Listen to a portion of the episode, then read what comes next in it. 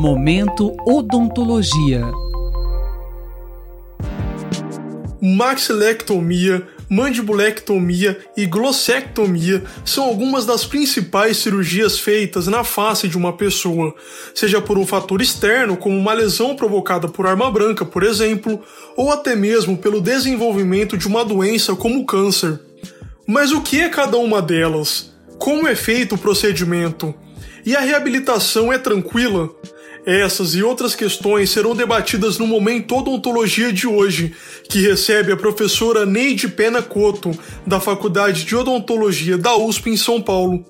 Professora, a senhora pode explicar cada uma dessas cirurgias? Maxilectomia, então, é a retirada de parte ou de toda a maxila, por um, um tipo qualquer de câncer ou de algum efeito físico, um tiro, enfim, arma branca. A pessoa pode perder parte da maxila ou perdê-la toda. Mandibulectomia, então, é o nome que se dá à cirurgia de retirada da mandíbula, seja uma parte, seja uma metade dela ou ela toda. Glossectomia é o nome da cirurgia que retira parte da língua ou a língua toda. Existem é, cirurgias que você pode, e depende também do tipo de tumor que essa região é acometida, onde nós vemos que tem que ser retirado uma parte da mandíbula e uma parte da língua. Então, ela é a junção das duas cirurgias, então de glossectomia e mandibulectomia. Quais prejuízos os pacientes que passam por esses procedimentos podem ter? Maxilectomia, como ele perde parte ou toda a maxila, então ali é, se forma uma comunicação bucco-sinusal. Então, todo alimento que ele ingerir pode chegar às vias aéreas respiratórias. Já e muitas outras, né, desde fala, enfim, fica bem comprometido a, a vida dele, ele não consegue se alimentar é, na frente de, de parentes, em, por exemplo, na rua, então ele tem, muito, ele tem a vida dele muito prejudicada, fora a parte de mastigação e de toda a função, né, oral. Prejuízo do paciente que sofre uma mandibulectomia ou uma glossectomia, ou os dois, tudo depende, né? O prejuízo sempre depende do quanto é acometido. Então, se é uma porção pequena, ele vai ter algum prejuízo, alguma dificuldade na reabilitação. Se ele perde parte da língua ou a língua toda, ele não vai conseguir fazer toda a mastigação, envolver bolo alimentar, ele não vai conseguir falar, né? Então, todo prejuízo vai depender muito da extensão da perda.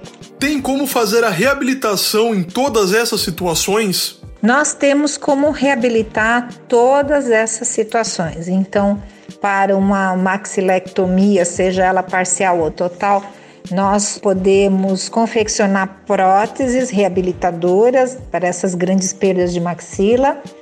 Para a mandíbula também nós podemos fazer, e como eu já disse, tudo depende do quanto é comprometido, da qual é a porção comprometida, mas nós conseguimos reabilitar.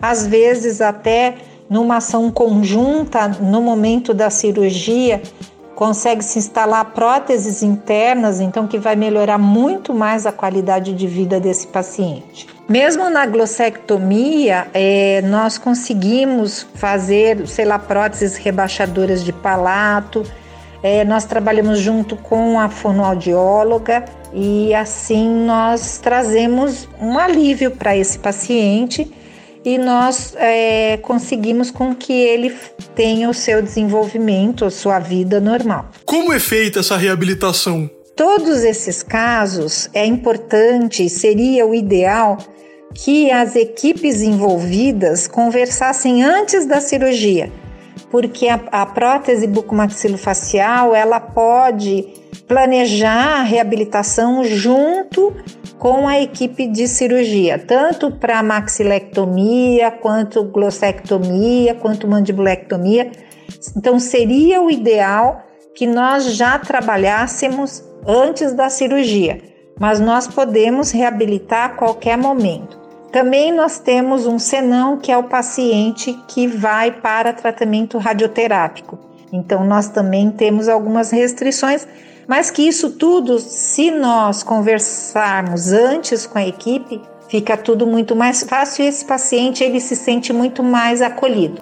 É possível manter a qualidade de vida em todos os casos? A gente faz de tudo para manter, né? É, às vezes fica bem difícil, nós, às vezes o paciente é muito, já vem muito debilitado, mas é, se nós conseguirmos trabalhar antes da ressecção, seja ela de língua, de maxila ou de mandíbula, nós conseguimos trazer esse paciente mais junto da equipe e aí nós conseguimos oferecer a ele um, um tratamento muito mais direcionado, portanto a qualidade de vida dele se mantém e em muitos casos que a gente percebe até melhora, porque a partir do momento que ele é, se livra do problema, né, porque nós pegamos casos às vezes com tumores já tomando uma boa parte da cavidade oral, então nós mantemos sim a qualidade de vida deles. Professora, o SUS cobre esses procedimentos?